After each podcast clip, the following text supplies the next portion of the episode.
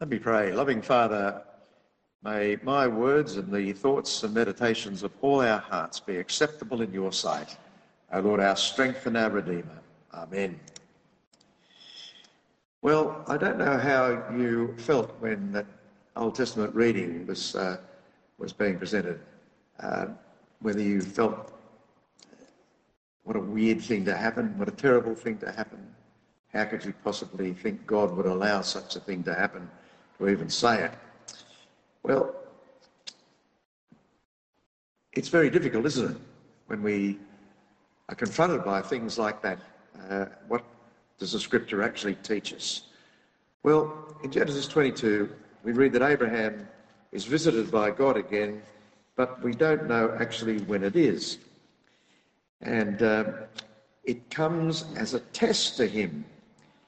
We learn that Isaac is no longer a baby, but he's now a young lad who's able to carry a reasonable load of wood for his father. And as we read through this section in Genesis 22, we note that this time God does not bring a word of encouragement to Abraham. He doesn't give him a promise. He doesn't even offer him a blessing. He just comes with a word of command. And the command is very clear and very explicit. And if we just read it phrase by phrase, take your son, your only son Isaac, whom you love, and go to the region of Moriah, sacrifice him there as a burnt offering on one of the mountains I will tell you about. And it's interesting that each word is emphasised, and it builds on the previous words. And it's as though somebody's sort of punching you in the stomach as you read it through. You think, how could this be happening? How could God be asking Abraham and Sarah, who've for such a long time been waiting for the birth of this promised son, to now go and sacrifice him? So you can just imagine the impact upon Abraham as he reflected upon the implications of this command by the Lord God. Now, you've got to admit that this request or demand is surprising, even for us, the readers. It catches us by surprise that God would actually say such a thing. Nothing up to this point has provided any clue that something like this might happen. And so we're as surprised as Abraham, doubtless. The demand is clearly gut-wrenching, and as the twists get tighter with every phrase, so you can feel with Abraham what it must have been like to hear these words from God himself. And perhaps what strikes us most about God's demand is that it is so seemingly absurd. We've closely followed the drama of Abraham and Sarah's childlessness for some dozen chapters, both here in church and in your growth groups, if you belong to one. And is God now flying in the face of his promise, we ask ourselves? The real problem for Abraham and for us is that God seemingly is contradicting his own word. Now, is this our understanding and experience of God? Christians of today are not exactly in the same position as Abraham. He was the head of God's covenant people, and in that sense he holds a position that none of us share. But after one makes certain distinctions, some hard facts remain.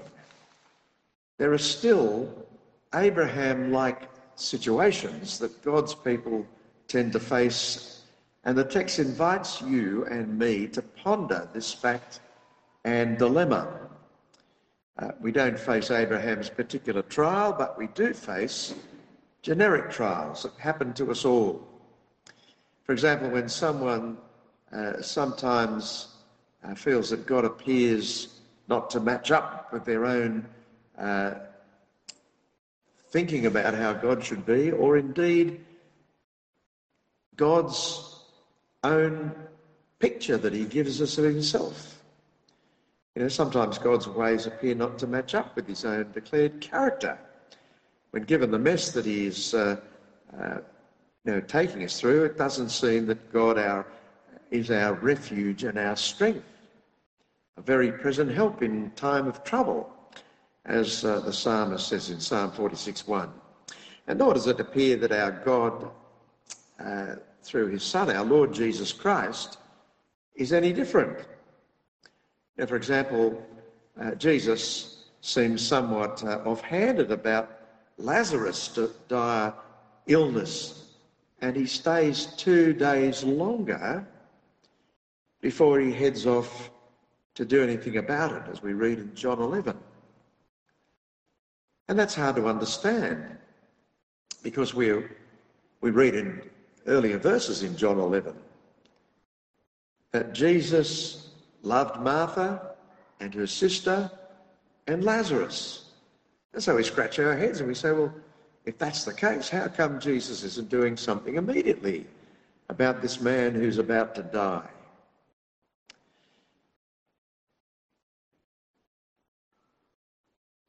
Genesis 22 at least helps cushion us for such times, because it tells us that very likely we're going to have problems with God's ways because we don't know his full story. And while the tension inside Abraham during that day and night must have been incredible, nevertheless, he obeys the Lord's command. His confusion and grief show themselves in the events of the next morning. Abraham keeps himself busy.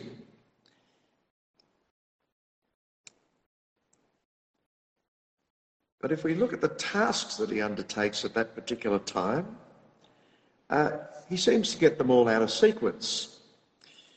For example, first of all, he saddles the donkey. Then he goes and gathers a couple of servants and Isaac himself. And thirdly, he cuts the wood that will consume his son before they set out on their journey to the place of God's choice. Now, it's about 70 kilometres to travel, 70 kilometres that they're going to have to move at quite a quick pace. And on the third day, Abraham looks up and he sees the appointed place on the horizon. And eventually they stop, and Abraham instructs the servants to stay with the donkey while he and Isaac go on further to worship God. And here we see his obedience demonstrated in that he does what God has told him to do. So what's sustaining the obedience of Abraham at this time? Is it not the conviction that he and the lad will come back to them? And he even says that to the servants. You stay here with the donkey. I and the lad are going off to worship, and we will come back to you. Now, some of the commentators suggest that Abraham was simply covering up and saying what he says, so the servants wouldn't get suspicious about what was going on. But that's to forget that by this time, Abraham had a history with the Lord God and his faithfulness towards those who trust their lives to him. And this is what the past experience had taught him. The Lord God could be trusted implicitly to work out his purposes in a way faithful to his word. Also, he witnessed God's bringing life out of the deadness of Sarah's womb. Plus all the other reassuring things that God had done for him up to that point. We need to note well Abraham's question of Genesis 18:25. He says, "Shall not the judge of all the earth do right?" And now, in chapter 22, he's putting that statement into practice as he believes God and he trusts him implicitly, even saying to the servants, we're going to go and worship, but we're coming back to you in a short while. Faith is now reinforced by his experience in God's nature. And that's the thing that still anchors Abraham's faith. As Hebrews 11:8 explains, Abraham reasoned that God could raise the dead.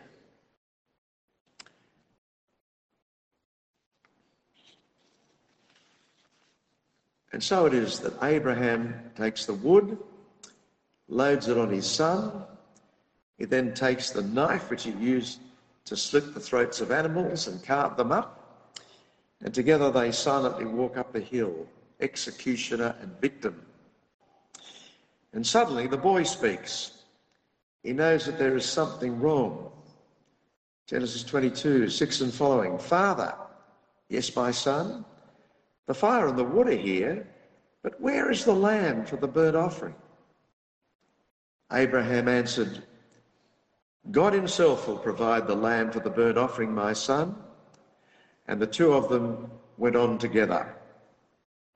And when they reached the place that God had told him about, Abraham built an altar there and arranged the wood on it. He bound his son Isaac and laid him on the altar on top of the wood. And then he reached out his hand and took the knife to slay his son. But,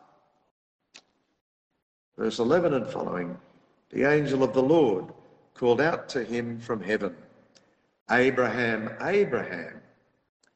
Here I am, he replied. Do not lay a hand on the boy, he said. Do not do anything to him. Now I know that you fear God because you have not withheld from me your son, your only son. Abraham looked up, and there in a thicket he saw a ram caught by its horns, and he went over and took the ram and sacrificed it as a burnt offering instead of his son. So Abraham called that place, the Lord will provide, and to this day it is said on the mountain of the Lord, it will be provided. And God then reiterated his promise to Abraham with an oath. And so Abraham's obedience is a clear demonstration of his faith and is acknowledged by the Lord God himself. Hebrews 11:17 to 19. By faith, Abraham, when God tested him, offered Isaac as a sacrifice. He who had embraced the promises was about to sacrifice his one and only son, even though God had said to him, it is through Isaac that your offspring will be reckoned. Abraham reasoned that God could even raise the dead.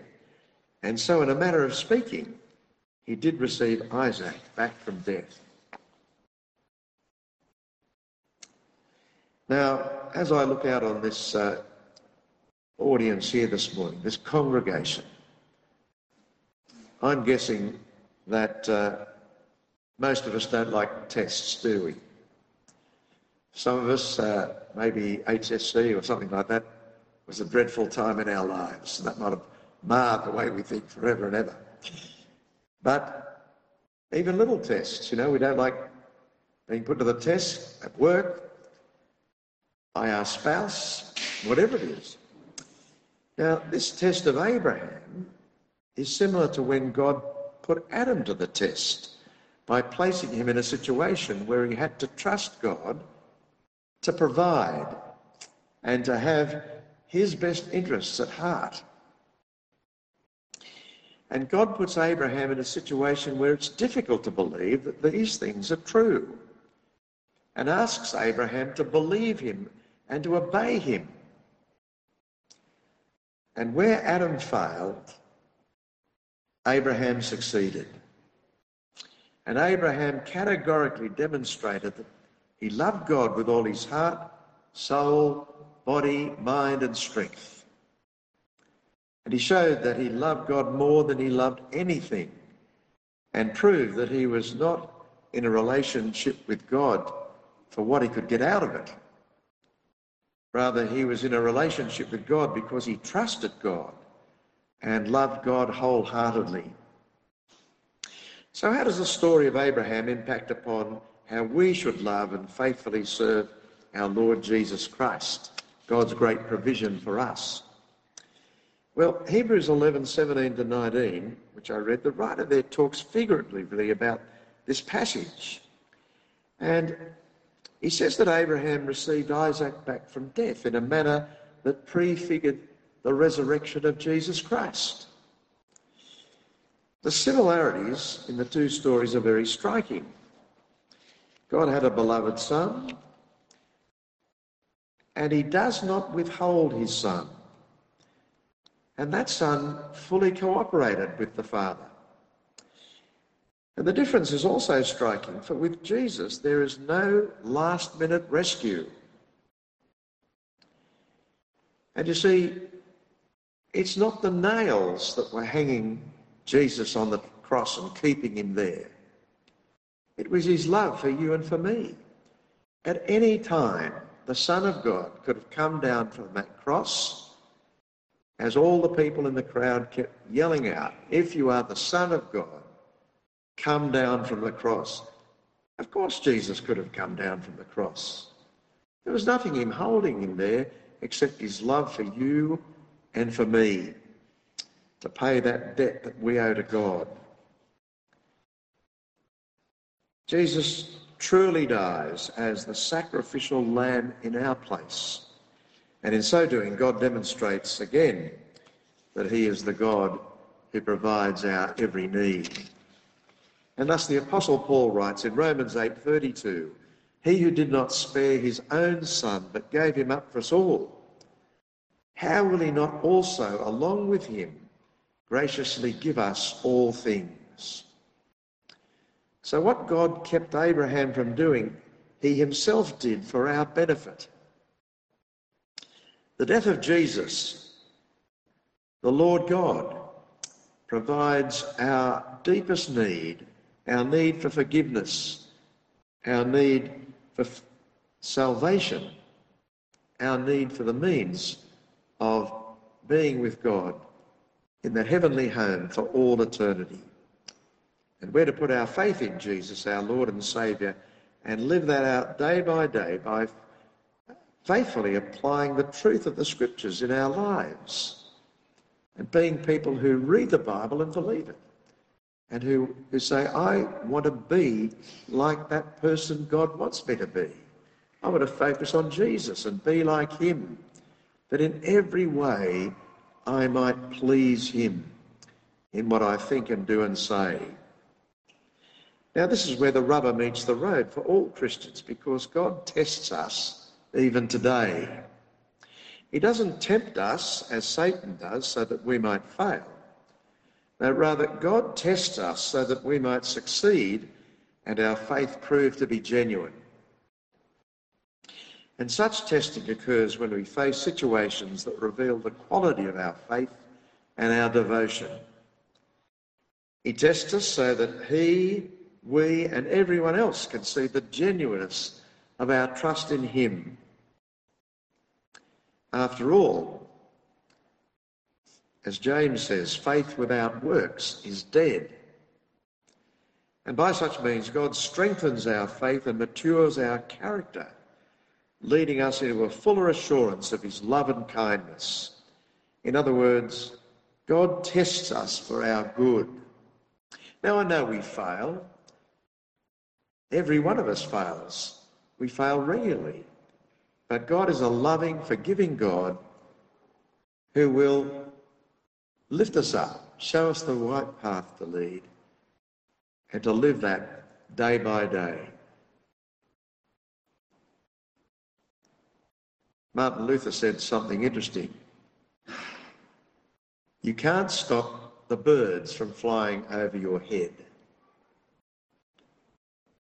But if you're unlike me, you can stop them nesting in your hair." Right? Temptation comes. What do we do about it? "I'm strong enough to resist this. You silly blithering idiot." Oh, sorry, I didn't mean to say that. It just slipped out. No, we should turn to God and ask for the strength of his Holy Spirit to serve him faithfully day by day. So let us, with the Holy Spirit's guidance, the Holy Spirit's help, and his strength, faithfully serve God all our days, that we might please him in all we do, and thereby prove to be faithful in his service. Amen.